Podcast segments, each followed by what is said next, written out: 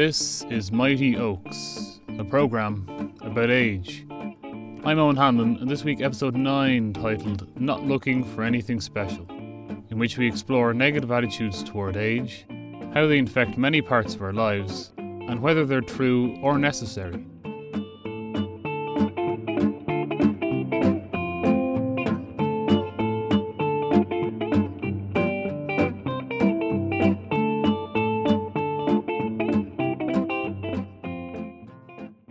Conor Breen is Policy Officer for CARDI, the Centre for Ageing Research and Development in Ireland.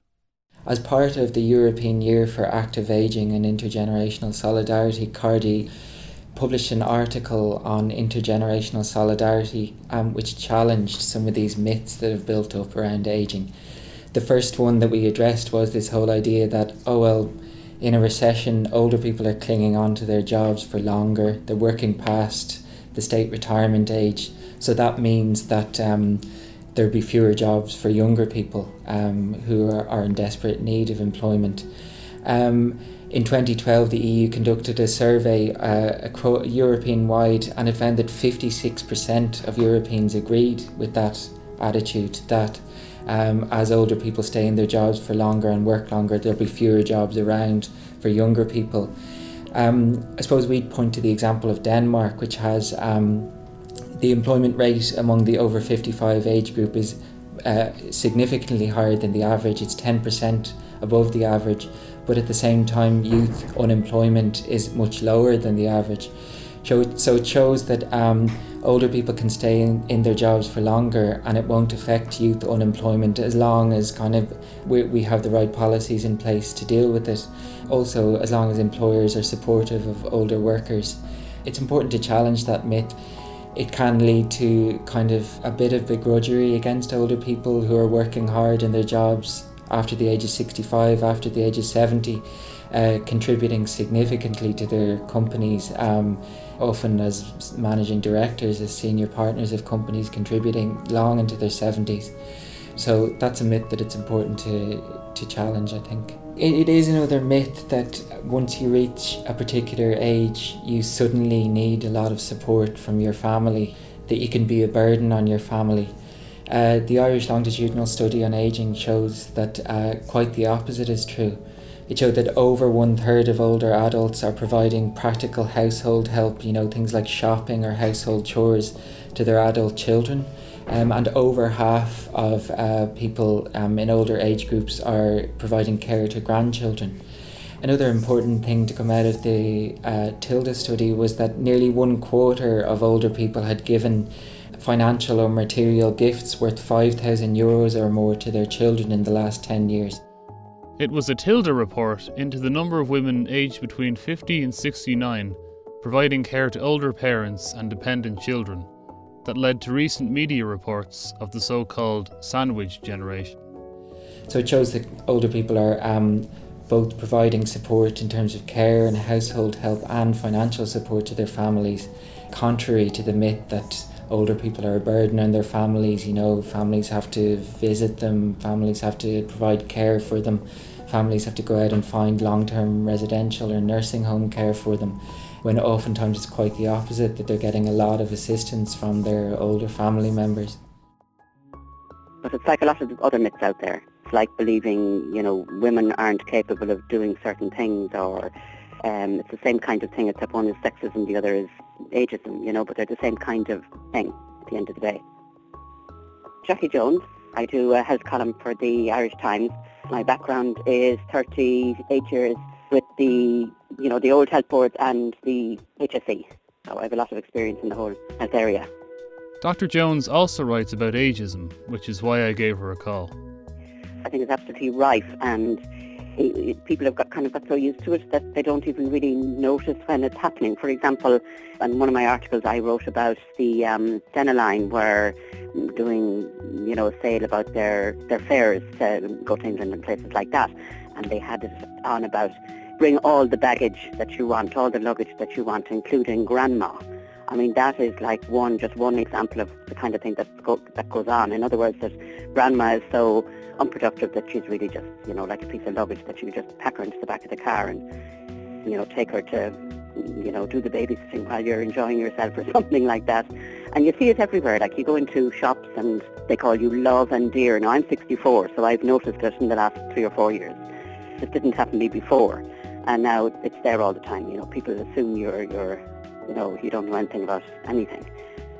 So yes, it's right there. And as I say, people don't even really notice it a lot of the time because they're so used to thinking of older people um, in that way that you're just a little bit, you know, a bit decrepit, that you need help, that you're unproductive. The only people that really count in, in most Western societies are people aged between, I suppose, 20, you know, 20 and 60. And they're the real people. People below that are, are kind of children and teenagers and are treated as such and people over that. And you actually hear people saying that, oh, well, older people, they're just like children, aren't they? But they're not like children.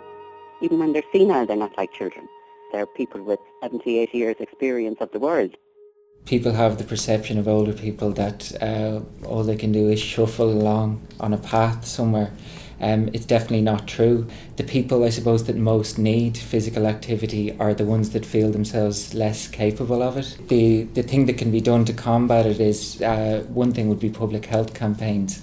I know there's a the website Get Ireland Active has a special section for older people that tries to kind of combat this idea that they're not capable of it. There's been a, quite a bit of research done on um, the whole ageing process and um, like really in terms of being an expense on the health system. Like that doesn't really happen until people are well into their 80s or, or, or 90s, you know, and and maybe not even then in some people. And it's really all about how you've lived your life rather than just because you're old, you, you suddenly get decrepit and your health just declines once you hit 65.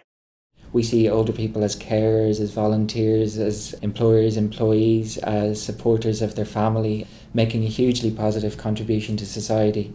Um, so this idea that you fall off a cliff once you hit the age of 65 uh, needs to be stamped out um, because that's just it's judging people by a, a, particular age they reach for no reason without looking at them and their experiences. And of course, if somebody is, is really looking after themselves, doing their exercise, walking, doing lots of walking out and about and all of that, then those people are going to be healthy right into old age unless they get something like cancer or something like that. It would be learnt, you know, from generation to generation. It would be learnt through what they see other people doing, how older people are treated, and they would learn it that way.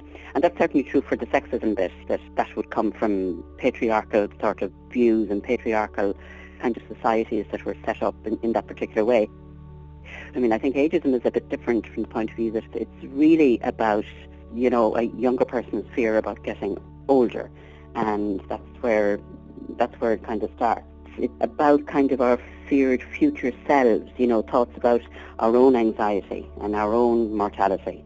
So ageism really allows younger people to see anyone over 50 as different, as this reduces their own fears of aging and death. So well, they, they can say to themselves, well, I'm not that age yet, so I don't, I'm okay, you know, or I'm not 60 yet, or I'm not 70 yet, so I'm okay. And you'll see this going through, and really it's about fear of death, I suppose, more than anything else. But at the end of it, that's what it's about.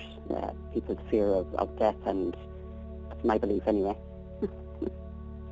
I think they internalise it, but it's not only that. I mean, I think older people can be ageist towards themselves in the same way that women can be sexist towards themselves and can end up being their own worst enemy by putting, you know, because they've bought into society's view of what they're capable of um, and that went on a long time in schools with, you know, young girls doing science and maths. And of course that's changed around now. But, you know, that, that kind of thing. And old, older people buy into this notion that, you know, when I'm old, and they actually begin to act old.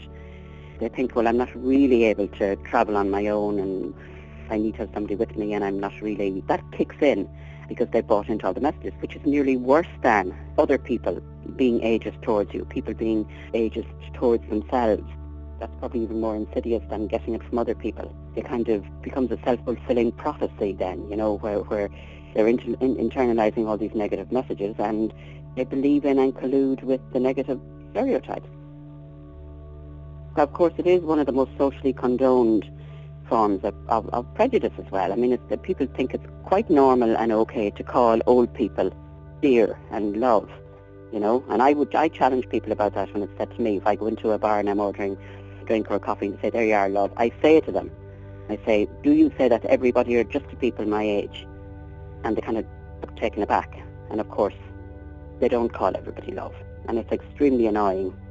Another time I was in, I was in a shop with my daughter, who's in her late 30s, and I was looking for a memory stick. And I said, look, I was explaining I wanted a memory stick big enough to put my PhD on, which was an awful lot of words, like 100,000 words or something like that. So I wanted a nice big one that I could save it. And the server turned to my daughter, who was beside me, and said, does she want a 4 or an 8 gigabyte? He didn't address me. And I'm the one who wanted the memory stick, you know. So this kind of thing goes on all the time, and people actually think they're being nice to you. And I'm treating, you know, I'm treating the older person, you know, I'm, I'm with consideration, and but they're really not able to manage. So I'll help them up steps, and I'll do this and I'll do that. It's extremely annoying. There would be some simple things, you know. For example, I renewed my driving license there uh, recently, and they would only give me one until I'm 70. So that's just a simple example. I mean, you know, these things need to be looked at so that, I mean, it's the only way that they have managed to get some equality for women in the country. It hasn't been through role models. It hasn't been through any of that. It's been they've just changed the legislation. So there's ways you can do it. You can bring in. You can you can you can actually say public policy is X. Now I can't think of anything offhand that you know that that uh, I would I would immediately do. But that's the way you're going to change things. That's the way you're going to change attitudes um, and all of that. Like that's my belief anyway. So you might have, say, a very, very successful man of 70 who's still an entrepreneur and making whatever millions every year, and he's he, he he's a role model and, and whatever. But somehow, the problem with ageism is that the, the kind of the stereotypical views don't apply to those kind of people, and having role models isn't enough. You have to have it. You have to to do something about ageism. Really, you have to have it kind of an almost a you know public policies about it or some kind of way that you can get rid of it other than through uh, other than through role models because I think the role models just aren't enough for something like this because it's so insidious, it's so much out there. And I suppose it's just really maybe having media people more aware of it. I mean, you, you, you will know yourself, you're in the media. Now, whenever you see, and I've noticed this, and this is a real example of, of it, whenever you see, uh, you see anything in the newspapers or even on, on television where they're showing pictures, there's some story about older people, be it that they're in nursing homes or be it that they're, whatever the story is. And the only thing you'll ever see in the picture is either their slippers, they're shuffling along in their slippers, or you'll see their hands, the two hands, you know, crossed over, the wrinkled hands. That's all you'll see. And I don't know if you've noticed that, but I certainly would notice that, and it's nearly always that way. They just show the older person shuffling along and the two feet and in the slippers and the walker very often as well, you know and that might be true in some cases, but that's the image. That's the image that, that you're, you know, you're left with. For older people, it always means that, you know, the, the gnarled hands and the, the slippers. Usually, if they're talking about older people, you do not see 80-year-old women who are in really, really good health, you know, climbing, hill walking. Uh, but look for it now next time you're reading some article about older people, and I guarantee you it'll be the slippers and the two hands will be all you'll see. Since Dr. Jones brings it up, in producing Mighty Oaks, I'm consciously trying to present a different portrayal of the lives of older people. Whatever the radio equivalent of the slippers and hands is, I hope this series is successfully steering clear of it and giving food for thought in the process. In December 2011, CARDI published a study on uh, insurance, the insurance industry in general, and whether discriminating against older people is risk indemnity, as the insurance industry would claim, or whether it's just simple age discrimination. Um, insurance can be a very costly thing for older people, so it's one area where ageism and age discrimination may be creeping into the lives of older people.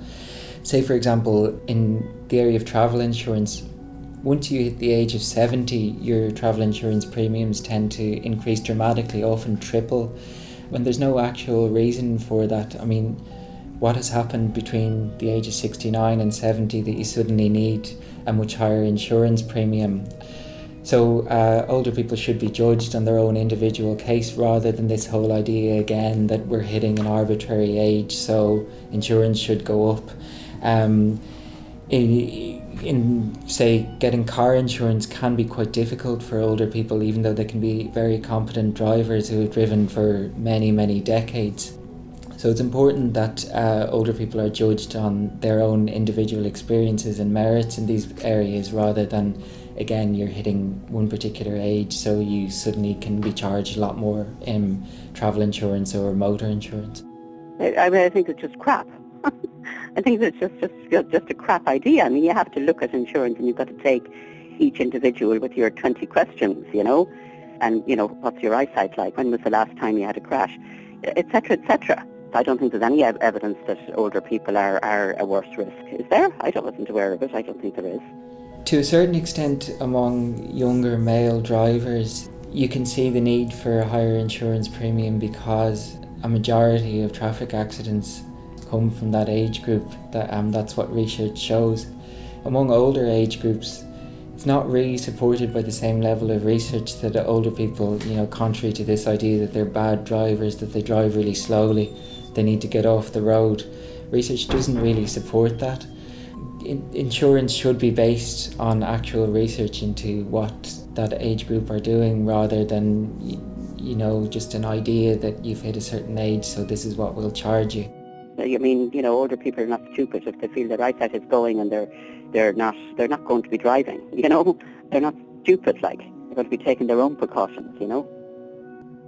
But you're not aware of any attempts by the industry to try and justify it or, you know, with, with any, back it up with any, any, any numbers, if you like? I'm not really aware of uh, any particular research from the insurance side point of view.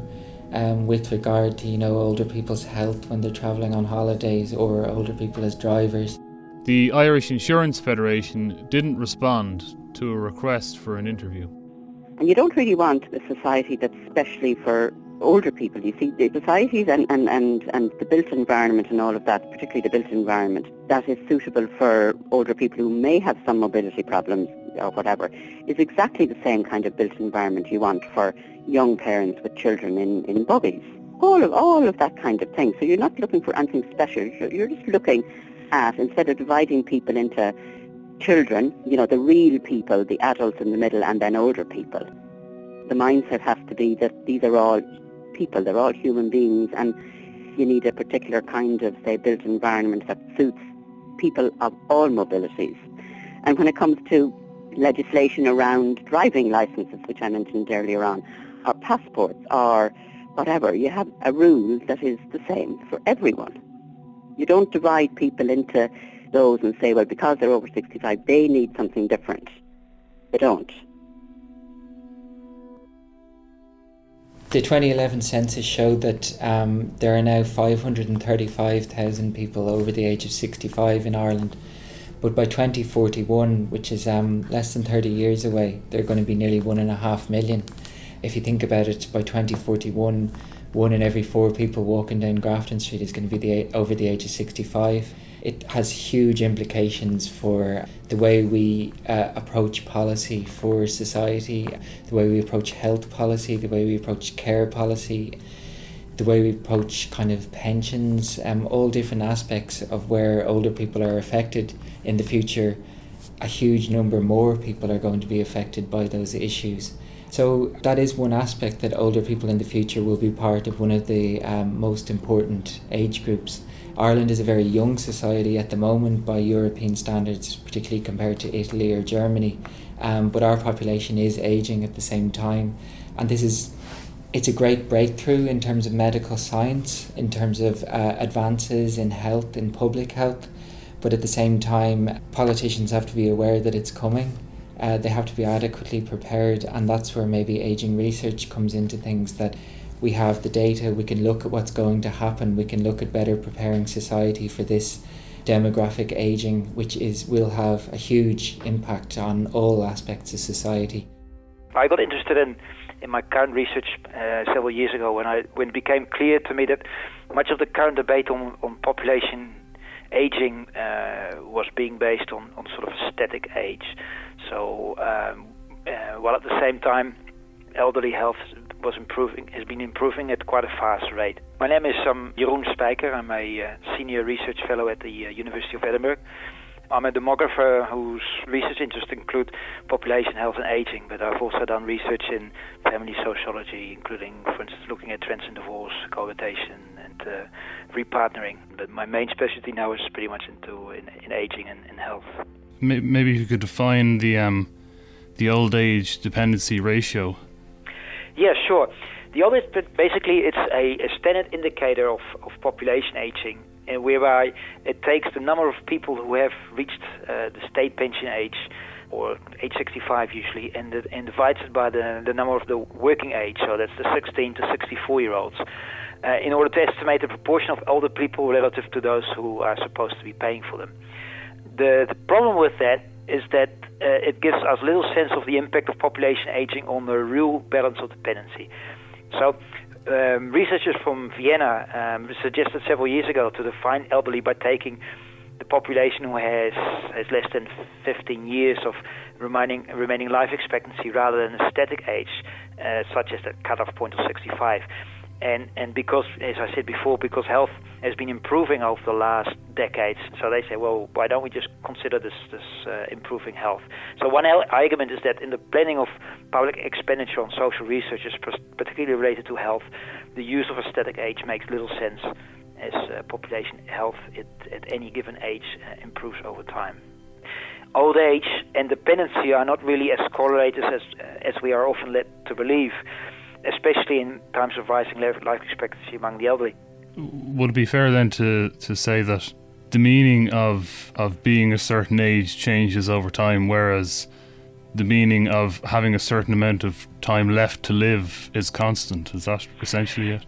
Exactly. That's a bit behind it. So if you, um, of course, you, you, can debate this, but uh, the idea is that if you uh, have, say, 15 years of life left, um, then you've aged the same amount, even if you're whether you're 60 or 68. So before, say uh, in the UK in, in the mid 70s, um, a, a 60 year old male could expect to live another 15 years.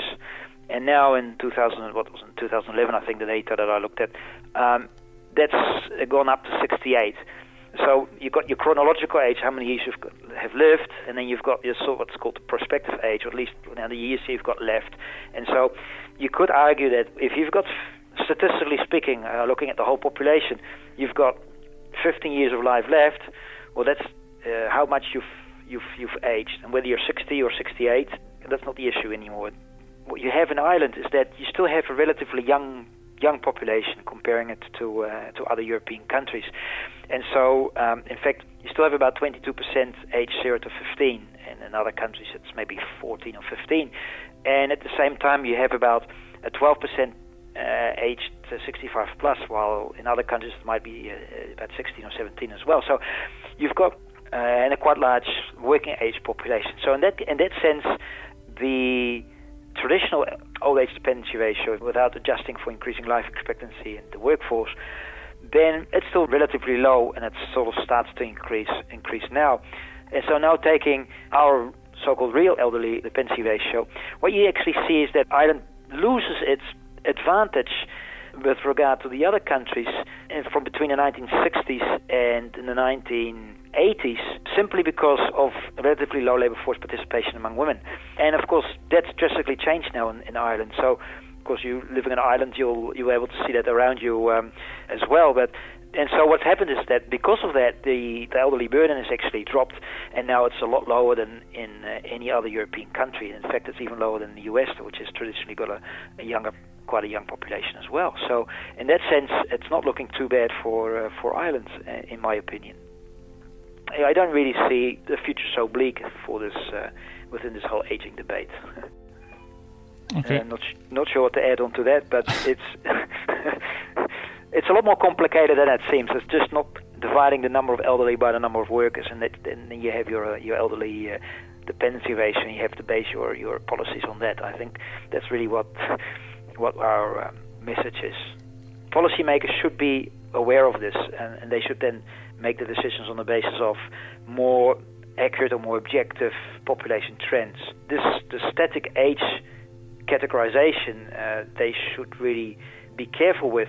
And the same goes, for instance, in terms of pensions. The 65. It's not that everybody stops working at that age. It may be the statutory uh, pension age, but many people retire before that. So you've got to have you got to know, uh, you know, look at, labor, at age-specific labor force participation rates, and do your calculations on the basis of of that.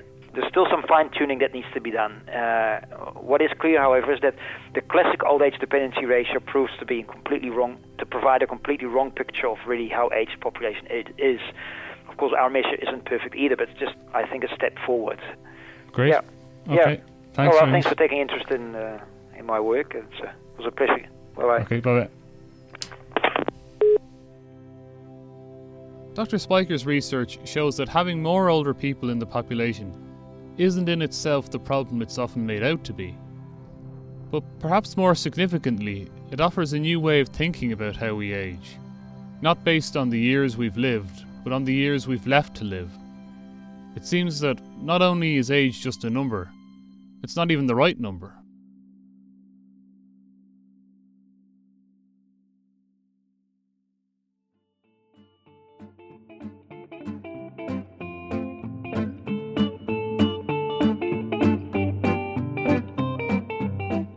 That's it for this week. Mighty Oaks was produced and edited by me. This week's episode featured music by Podington Bear. Our theme tune is Cantina Rag by Jackson F. Smith. To listen back to previous episodes of Mighty Oaks, just go to soundcloud.com slash Mighty Oaks. To subscribe to Mighty Oaks as a podcast, go to feeds.feedburner.com slash Mighty Oaks podcast or search for Mighty Oaks in iTunes.